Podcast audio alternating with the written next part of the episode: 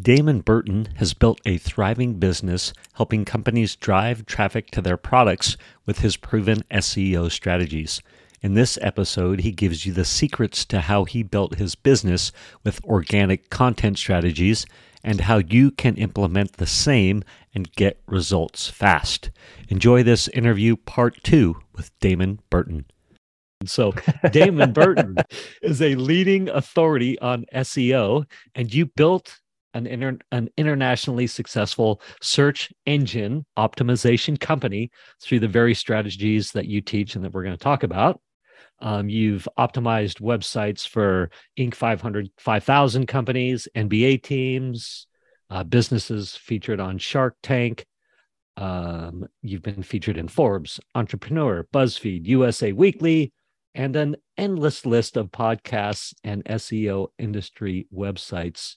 But best of all, Damon, you help people stop paying for expensive ads that don't work and you show people how to get traffic without ads which I love, and everybody listening should love.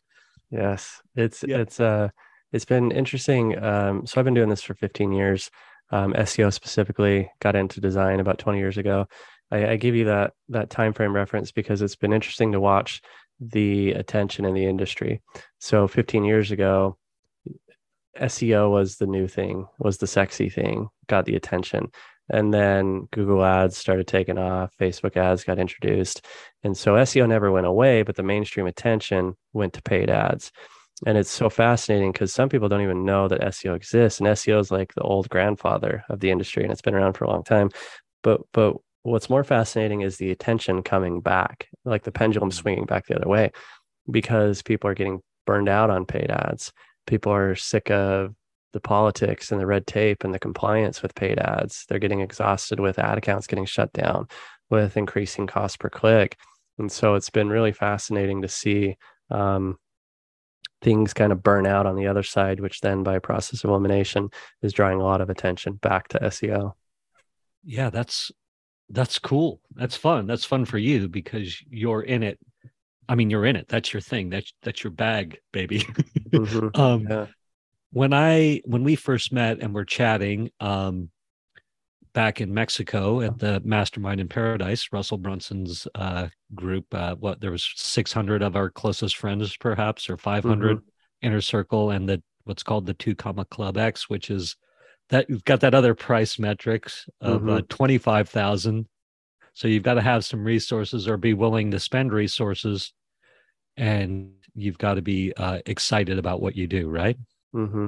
Um, but anyway, you had said, I want to talk a little bit about how you built your business. And in fact, you said, Hey, Misha, look, I, I don't, if I remember the conversation, it was like, look, man, I'm not paying for anything. And I'm driving a huge amount of my business through LinkedIn.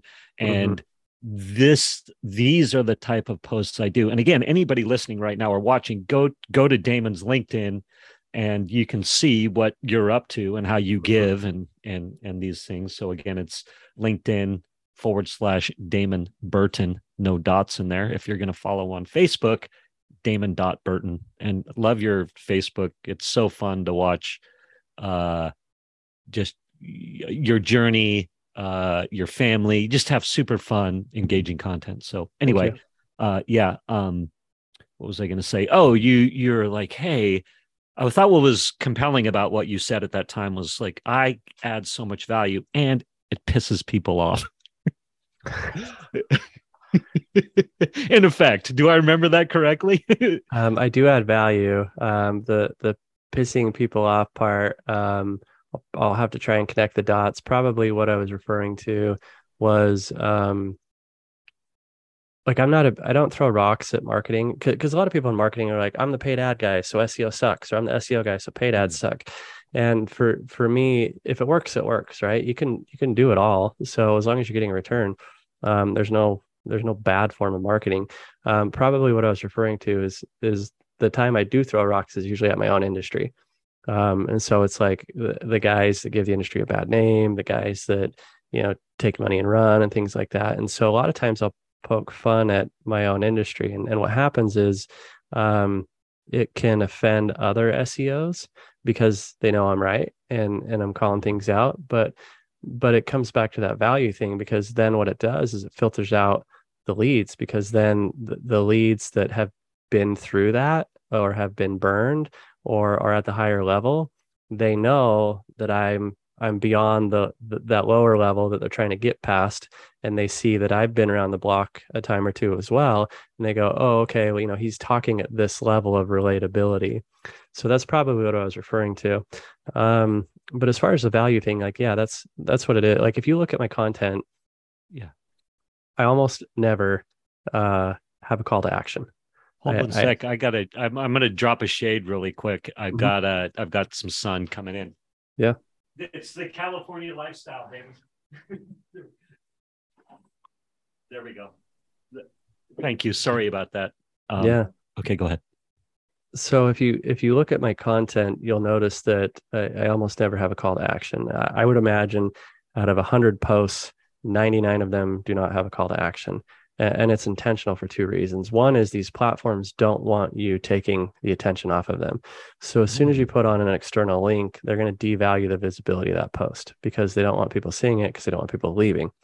Even a lot of people will be like, well, what if what if you put um, you know, see the link in the first comment below? Like they get that. Like that thing's been burned out for a year or two. So if if you keep your content native to the platform, it's it's going to give it more visibility. But the other reason I give value first is because we've all seen those posts where it's like, "Hey, I'm going to give value." Just kidding, bait and switch, buy my thing. and so we we we get burned out on that, and it, you lose credibility when you do that because you set them up, and then you took something from them.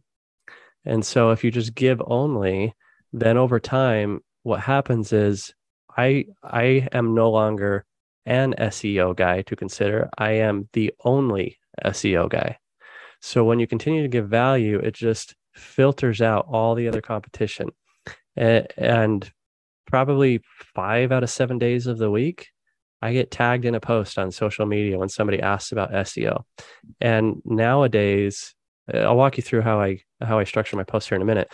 But I've been doing this so consistently now that now it's it's creating um, like a butterfly effect where the majority of the people that tag me I don't even know because it's created such a precedence in other people mentioning me and then those people follow those people and it creates a compounding effect. So when i post um, here's my here's my strategy on linkedin. You're going to have to tweak it for different platforms but here's how i distilled it down to linkedin. So i go with linkedin because my consumer is b2b linkedin is a is a b2b platform. Um, my ideal buyer is savvy and so they want insights and data um, and validation. And i can't do that on as well on instagram um, where where it's pictures versus context readable, readable text so I focus on um, LinkedIn, and then what I do is I post between 6:30 and 7:30 a.m. I've narrowed down that time frame where that's where I get the biggest visibility. Um, it can be the difference between 5,000 views in 24 hours and 50 views in 24 hours by by focusing on that time frame. Now, I'm not saying that's the magic time frame for everybody. My guess on why it works well for me is because the type of people that are reading my content is so, so, I'm in mountain time. So I think it's kind of as good of a sweet spot in the middle of time frames as I can get between East Coast and West Coast because the East Coast people have already um, beat the traffic, got to the office, whatever. Now they're sitting at their desk and they're killing time for 10 or 20 minutes. And that's when I can get them is in that little window. The West Coast people are waking up, they're sitting on the toilet, they're doing whatever. And I'm catching them at their early 10 or 20 minutes. So figure out where your audience is and then figure out the time frame that works best for them and then just show up consistently. So I post Monday through Friday. Um, you, you end up building an audience that looks for your content. You end up getting rewarded by the algorithms by being consistent. So over time, they're going to continue to show you more. And now it it takes a while to gain momentum. I would say it took probably three months for me before I started to notice any sort of um, consistent feedback or engagement or private messages of gratitude.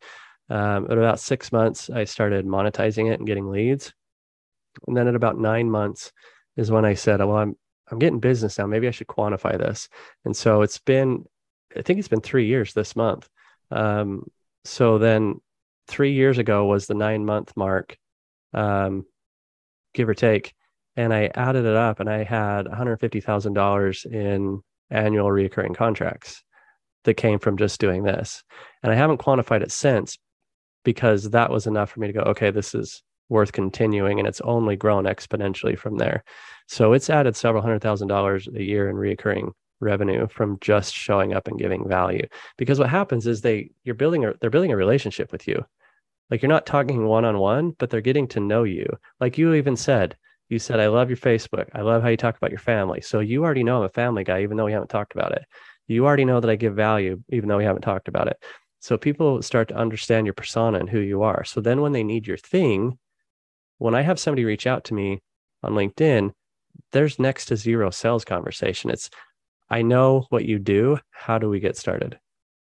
That's amazing. Um, first off, I want to comment on uh, imagine when you said it's going to take a long time. It might take three months. I'm guessing most people listening went, "Oh my gosh, only three months mm-hmm. to start gaining traction." Like to me, that's awesome. And then six months for leads and nine months for, hey, you can start quantifying, quantifying literal success and and and revenue. Like that's awesome. I think. Um, I want to ask you two things. Well, I have a question, and I'll I'll make a comment on the mm-hmm. the pissing people off. I think that was me uh, with a little shock and awe, but I think what from that initial conversation we had back in Mexico, and again, everybody, uh, Damon Burton uh, on on LinkedIn, and it's LinkedIn forward slash Damon Burton no dot. So so go there and and find him Damon dot Burton on Facebook because like you can start getting results that you're talking about authentically too and i want to make sure that that you're authentic like what you're putting out is authentic and and i think when when i see people on the social media you know you can tell if it's authentic authentic or not and mm-hmm. so I'll just say for you, um, I'm assuming like make sure it's the values authentic to what you mm-hmm. actually have to offer, mm-hmm. right? Um, but I think the you were like it's i think it was upsetting to people or unnerving to people that the value you give like that's that's the piss people off part or so i it's not piss people piss, pissing people off is not the right term i think i think it's unnerving for for people is what you'd said when they would mm. see the value you would give like they're like wait you you shouldn't be giving this much mm. value is that a better way to yeah, explain it? Yeah, I get what you're saying. Yeah, it's um it's kind of confusing to people because a lot of people are are brought up in the world of entrepreneurialism where it's like gate everything, charge for everything. Um, I think there's a time and a place. Um, I, am not saying one is better than the other. For me, it, it's just been the other. So in in my mind, there's really only three types of content consumers, and this is why I just give away everything, because my ideal buyer is the person that values time more than money. So if I give away the answers, I will tell anybody anything about our processes. Because if you're the type of person that wants to take that advice and run and implement it, you're not my ideal customer, but I just helped you. So that's fantastic. I didn't lose anything because you weren't going to be my buyer anyway. But now I increased the credibility and my reputation and my reach. The second type of content consumer is the person that may not need your thing now, but they may later, or they know somebody that does and they'll send a referral. Great. You help somebody again, and you might get business from it later. The third type of content consumer is, is the one that just goes, Misha, I want to buy your thing. So, from my perspective, you can't lose by giving away all the answers. Now, other people's products are different. You know, mine's a higher ticket, a couple thousand dollars a month. Somebody else might be a single, a one time transaction or a lower reoccurring thing that they could just take the advice and run and that could have been their customer. So I'm not saying this applies to everybody, but I would challenge the listeners to reconsider how they can bring their expertise to the market. There's probably some middle ground in there or some sort of new opportunity that you can consider in separating how you give away value or or even just give away a micro piece of it. You know, maybe mm-hmm. you have a low ticket thing that doesn't make sense to give it all away, but give them a little bit give them like the freebie thing or the thing that's only if you have a hundred dollar ticket give them the thing that's like 10 bucks you know mm-hmm. build up mm-hmm. that credibility with them because would you rather have you know uh, uh, 95 out of 100 people that convert or would you rather have one out of a thousand people that convert mm-hmm. so mm. just look for different opportunities and how you can give away value and and uh, give it enough time for it to work its magic and and more people than not it'll provide some sort of return Thank you, thank you for listening to this episode of the Table Rush Talk Show. For resources to help you sell your stuff, go to B-E-L-O-V-E dot media forward slash resources. That's belove dot media forward slash resources. And be sure to subscribe, comment, five star, and share. Thank you again for listening.